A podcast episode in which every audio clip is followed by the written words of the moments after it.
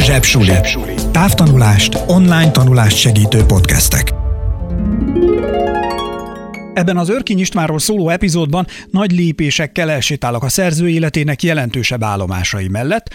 Helyenként megpróbálok rámutatni, hogy ami vele életében történt, az hogyan hathatott később a műveire, és próbálok segítséget adni arra vonatkozóan, hogy ha egy örkény novella kerülne elétek, akkor hogyan tudjátok hatékonyan elemezni, hogyan tudtok úgy beszélni róla, hogy később az érettségi elnök, ha találkozik szüleitekkel, csak szeméből örömkönnyeket törölgetve tudjon emlékezni minden mondatotokra, amikor úgy hallgatott benneteket, mint picur pompomot minden reggel iskolába menet.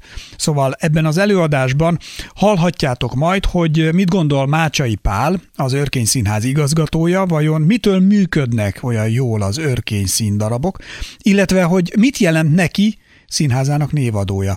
Sőt, egy kis technikai trükkel is megpróbálkozom, ugyanis megszólaltatom ennek az órának az alanyát is, ha vannak, akik nem tudják, milyen a legendás író hangja, hogyan beszélt, hogyan fogalmazott, akkor itt minden égető kérdésükre választ fognak kapni hamarosan, mert lesz kérdezfelelek magával Örkény Istvánnal. Nyilván azért remélem mindenki számára világos, hogy Örkény nem ül itt velem szemben a stúdióban, ám a technika segítségével lehetőségem van úgy tenni, mintha itt lenne. Örkény mondatainak értelmét nem megváltoztatva, de felhasználva. A Magyar Televízió öt szemköz című műsorának részleteit fogom elővenni, illetve egy interjú részleteit, amelyet a macskajáték bemutatójának szünetében vettek fel a Víg Színházban. Szó lesz még az egyperces novellákról, amelyek közül párat meghallgathattok itt a Zsebsuli csatornáján, szó esik drámáiról és természetesen az író életéről is. Így mindjárt megkérem Örkény Istvánt, hogy mondjon magáról néhány szót. Én magamról beszélni nagyon nehezen tudok. Én nagyon sokat nyilatkoztam, mert a nézeteimet, a véleményemet dolgokról, írásokról, az életről, akár miről, azt el tudom mondani. De nem vagyok az a vallomástevő ember, mint a, amilyen például a lírai költő, akinek ez az élete, hogy önmagát mondja el.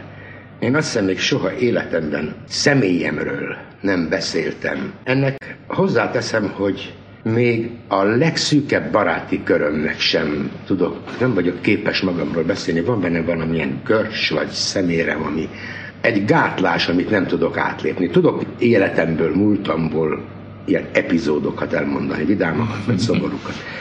De ezek már meg vannak írva, ezek már írói munka eredményei. Talán ezért is van, hogy minden órán elmondják, hogy melyik író mikor született. És igen, Örkény 1912-ben született, és azt is elmondják, hogy melyik író mikor halt meg. Örkény 1979-ben halt meg. Első ránézésre számunkra ez két általános adat, mind a mellett örkény számára ezek elég jelentős események voltak. Azért fontos tudni azt, hogy egy író mikor született, és hogy nagyjából mettől meddig élt, mert amiről írt és amit írt, az egyszerűen függetleníthetetlen attól a kortól, amikor élt. Tehát, hogy mi minden történt a nagyvilágban, ezen belül Magyarországon, ezen belül az 1910-es, 20-as, 30-as, 40-es, 50-es, 60-as, 70-es években, lassan olyan leszek, mint a Slágerrádió kívánságműsora, szóval ez mind-mind ugyanolyan fontos. Mert hogy ennek lenyomata mind ott van, így vagy úgy, abban, amit Örkény írt, amit Örkény képviselt. Ezért a glamúrnapok időpontján túl jó tudni, hogy mi történt az 1920-as években. Legalább nagy vonalakban, hogy mondjuk micsoda a numerus clausus. A zsidó törvények később kikre és miért vonatkoztak. Ezek hogyan befolyásolták magyar emberek életét.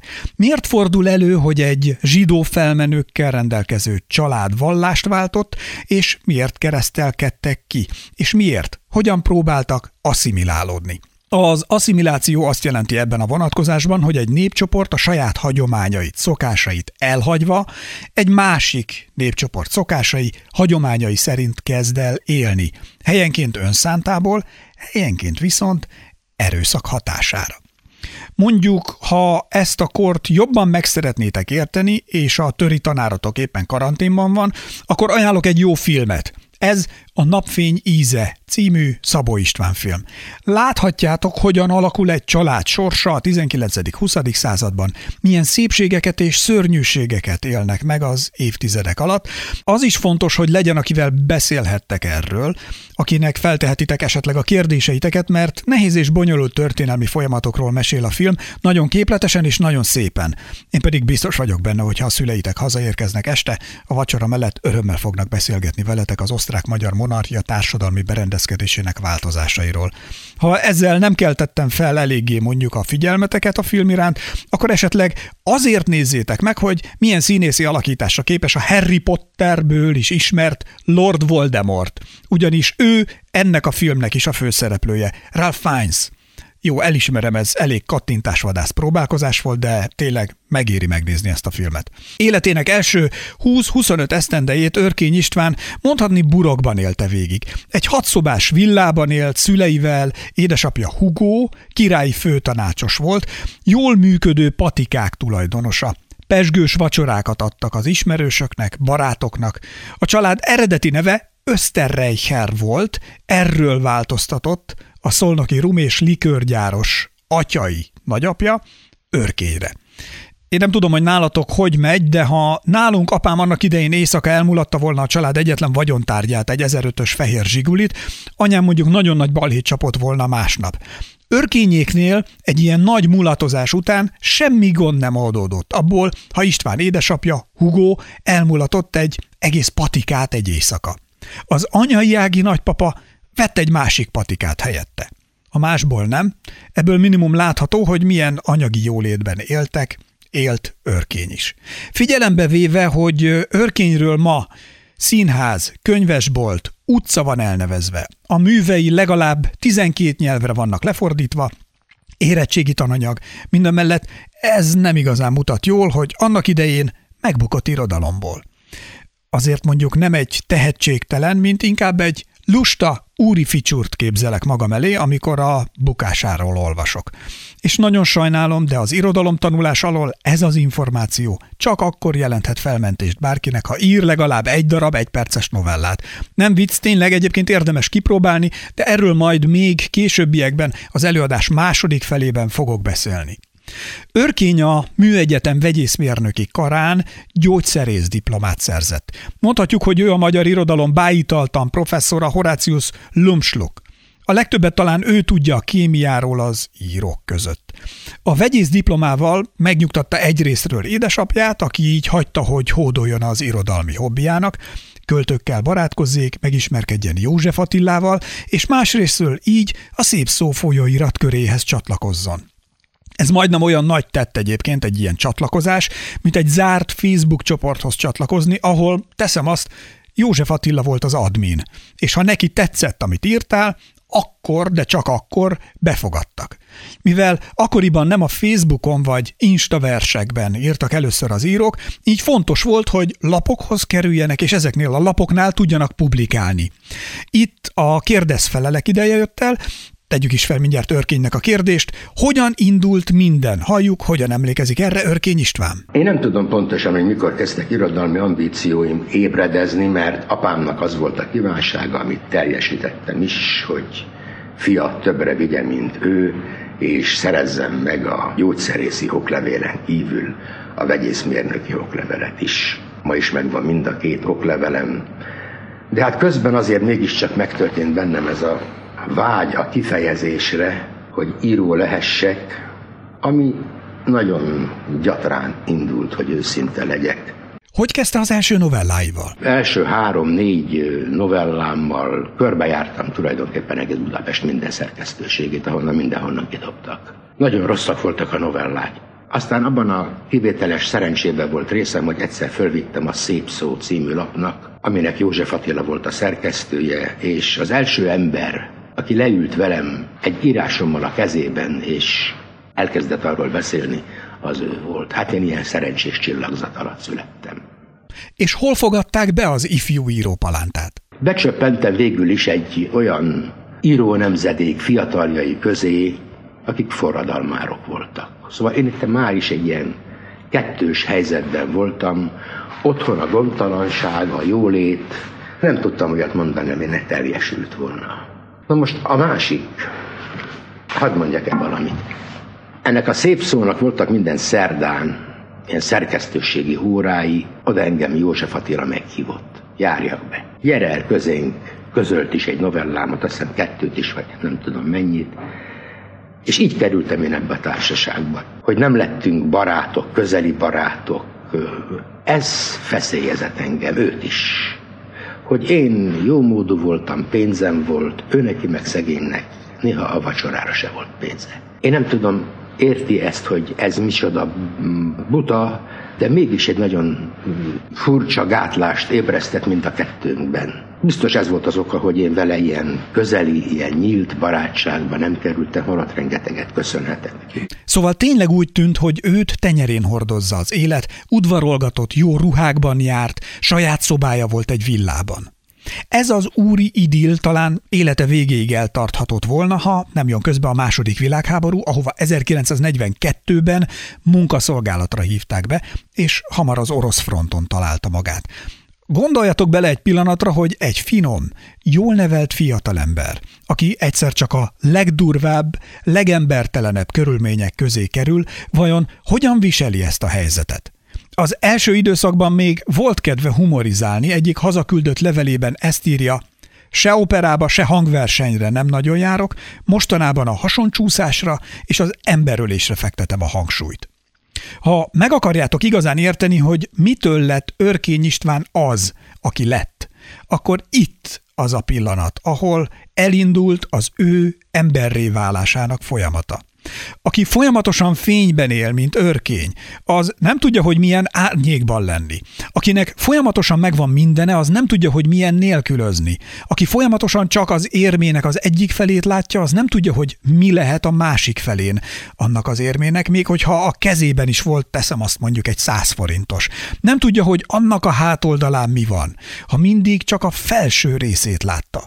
Egészen addig, amíg meg nem fordul vele ez az érme. Egészen addig, amíg át nem él nehézségeket, át nem él nyomorúságot. Azokat valójában meg nem tapasztalja, és nem csak távolról látja, elképzeli, vagy éppen hall róla. Örkény életében Mondani sem kell, mivel egy nagyon intelligens emberről van szó, nagyon erős benyomással bírt életének az a korai, a világháború előtti korszaka, amit a gazdag polgári élet biztosított neki, amiből ered a szépség, a humanizmus iránti fogékonysága, az emberi értékek iránti töretlen hite. Ez az egyik alapvető jellemvonása, ismertetőjegye művészetének. Amit pedig megélt a munkaszolgálatban, a hadifogságban, a második világháborúban, és megélt a világháború után, na, az lehetőséget adott neki arra, hogy megnézze, mi van az árnyékban, megnézze, mi van a pénzérme másik oldalán, és megnézze, milyen az, amikor szörnyűségek közé, nyomorúságba kerül, és nem csupán játékból, hanem élesben, amikor minden élet-halál kérdése lesz. Amikor súlya van a tetteknek, mert nem egy vagy a halhatatlanok közül a hegylakóból, hanem a sárgaláz vagy egy mínusz 30 fokos hideg a hazafelé vezető utadon eléd áll, és azt mondja, hogy na, akkor haver, most ne nagyon rohangálj, itt állj meg egy kicsit, aztán meglátjuk, hogy egyáltalán látod-e még valaha azt, akit szeretsz? Látod-e még valaha a lánchidat? Iszol-e még valaha hideg pilzeni sört, és fognak-e neked színházakban állva tapsolni? Néznek-e még rád szerelmes vágyakozással fiatal, csinos lányok? Készítenek-e rólad podcast műsort a zsebsuliban? És megírhatod-e mindazt, ami ott zsong a fejedben és a szívedben? Végig, egész úton, az a kérdés, hogy túléled, vagy nem éled túl. Ez a kettő. Nincs más. Jöjjön a kérdezfelelek ismét, egyetért ezzel a megállapítással? Csak ugyan nekem a háború volt életem legeslegnagyobb élménye, a sorsdöntő élmény. Bármilyen furcsán hangzik, ott lettem emberré. Mi voltam én? Hát egy elkényeztetett többé-kevésbé, de inkább kevésbé művelt fiatalember, aki megírt két vagy három vagy négy novellát, megjelent egy vékony kis kötetecskéje. Mi volt a legembert próbálóbb? Az állandó halál közelség, amiben éltünk, a, az, hogy a pusztulás, a, az elmúlás, az egy olyan közönyös tényé vált, mint az, hogy most egy gyufát sercentünk el, és az leég. Ennyit ért egy emberi élet. Hogyan képzeljük el a fogságot? A fogságban egy barakban, ha nem tévedek, 800-an voltunk, ezek ilyen két sor pritsek, félig földbeásott, hosszú barakok, még most is látom rajtuk a havat, ahogy majdnem összemosódnak a tájjal, és egy ilyen nagyobb táborban, ahol én például három évet töltöttem, ott 30 ezer ember. Ebbe voltak magyarok, három-négy ezeren, olaszok, románok, franciák, francia önkéntesek a két légióból. Én egyszer csak belekerültem egy tömegbe, és ennek a tömegnek olyan picike porszeme lettem, hogy már a nevemet se tudta senki, és ott veszekedtem velük, ott nevettem velük, koplaltam velük sokszor, mert voltak nehéz idők is. Tehát részese lettem egyszer egy nagy közösségnek, ami csak nekem volt valami iszonyatosan új, mert én csak ugyan egy elkényeztetett létből léptem át ide, nekem saját szobám volt, mi egy hatszobás villalakásban laktunk minden kényelemmel, és most itt voltam. És a sorsom egy lett ezekkel az emberekkel, a bajtársaimmal. És ezt a kettősséget, ezt érdemes megjegyezni nagyon. Végig ott van örkényírásaiban. Figyeljétek csak meg, egyszerre tud jelen lenni a pusztulás és az élet, a szépség és a rút, a fenséges és az alantas. Az egypercesekben a falábú házmester kislány helyzete sajnálatra méltó egy vele labdázó gyermek szempontjából de mámorosan csodás egy pince mélyén élő, bűzös patkány felől nézve. A Gondolatok a pincében című egyperces ez, meghallgathatjátok itt a Zsepsuli csatornáján egyébként.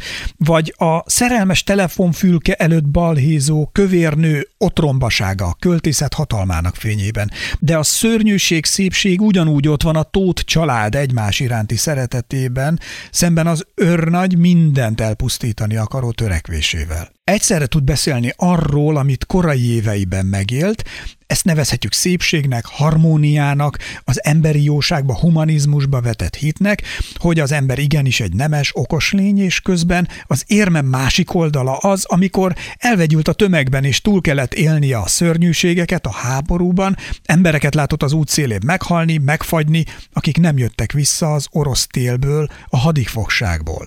Megismerte az emberi nagy lelkűséget, önzetlenséget, amikor segítettek neki szinte ismeretlenek, túlélni. Mi legfeljebb Györfi Pától tudjuk, hogy milyen lehet, amikor megmentik az életünket, mert ritkán mentünk a hétköznapi életben embereket, de vajon hogyan gondolnátok valakire, aki megmentette a ti életeteket? Minden pillanatot, amit azután átéltek, minden mosolyt, minden verset, minden vasárnapi ebédet, minden csókot, minden ölelést, annak az egy embernek köszönhettek. Van-e mit csodálkozni azon, ha örkényt is teljes bensőjében változtatták meg ezek a szörnyűségek. A háborúban és a munkaszolgálat ideje alatt látottakat később a Lágerek népe című riportszerű szociográfiájában írta le. Szociográfiai írásoknak leginkább azokat tekinthetjük, amelyek egy-egy társadalmi csoport vagy tájegység életét mutatják be.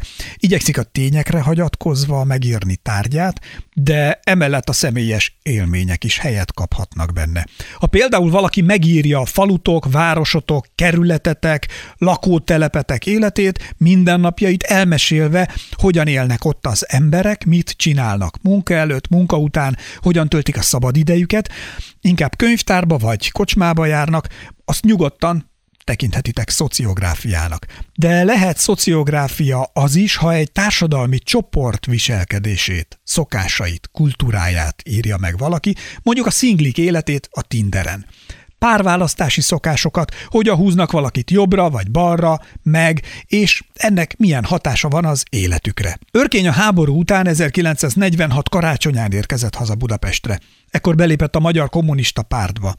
Van olyan megközelítés is, hogy be kellett lépnie, ez volt a feltétele annak, hogy hazajöhessen. És később őszinte meggyőződéses híve volt a pártnak. Erről a korszakáról azt jegyezzétek meg, hogy olyan remekül művelt a szocialista realizmust, hogy még az akkori kultúrvezetők dicséretét is kiérdemelte. Házastársak címmel írt termelési regényt. Erről az időszakáról mondta aztán később Örkény, hogy öt évig csak pörköltet írtam. Az elvtársak pedig szerették ezt a pörköltet, amit leánykori nevén szocialista realizmusnak, vagy sietősebben szocreálnak neveznek, ami a valódi művészeti irányzatokkal ellentétben nem szabadon, szertelenül alkotói álmokat követve, hanem politikai nyomásra született.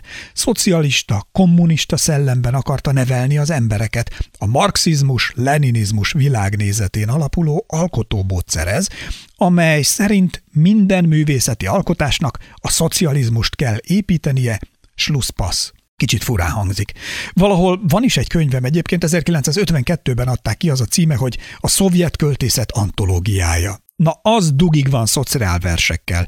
Néhányat lehet, hogy felteszünk szintén ide a Zsepsuli csatornájára, hogy lássátok, milyenek is ezek a kreálmányok. Ha eddig azt hittétek, hogy a Sex és New York mozifilmnél nincs rosszabb alkotás, na, akkor majd meghalljátok ezeket. Amíg egy alkotó a szociál kényekedve szerint ugrált, addig szerették, addig a kritika elismerte, amint valami nem a szájuk íze szerint történt, jött a módszeres kicsinálás, jött a karaktergyilkosság. Örkénynek sem kellett sokáig várnia, ugyanis a Lila Tinta című írását Révai József, a teljhatalmú kultúrpolitikai irányítója füllett és rohadt szexualitással vádolta meg. Hát ez nem a legjobb ómen. Révai akkoriban kb. olyan hatalommal bírt, mint egy mentor az X-Faktor házban. Ha ő elzavart, az semmi jóval nem kecsegtetett a későbbiekre nézve. A legkönnyebben ő tudott kiszavazni akkor a kor irodalmi életéből. Szóval ilyen pörkölt írásos idők után érkezett el 1956, a forradalom ideje.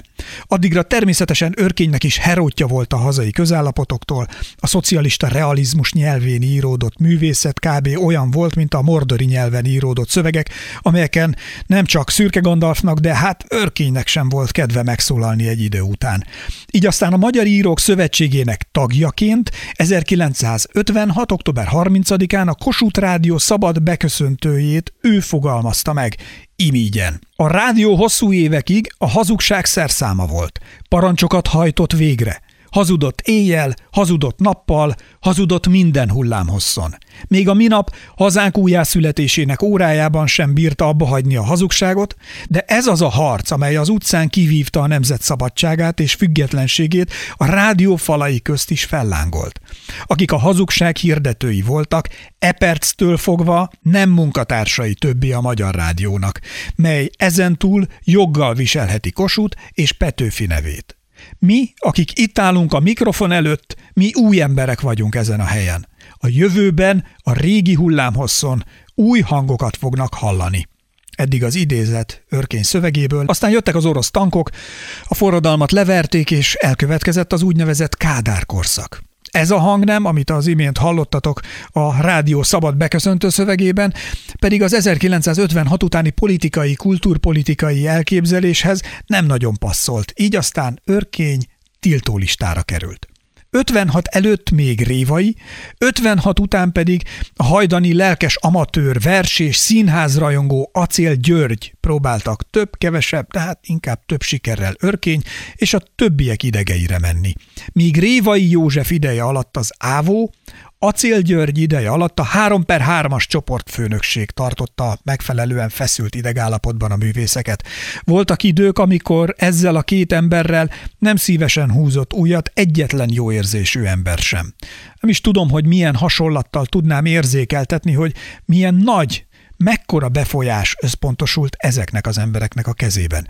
Velük szemben még King Kong is kétszer meggondolta volna, hogy merjene balhézni. Ezek a figurák, ha Godzillának azt mondják, hogy takarodsz vissza a vízbe, akkor a jó Godzilla farkát behúzva mászik vissza.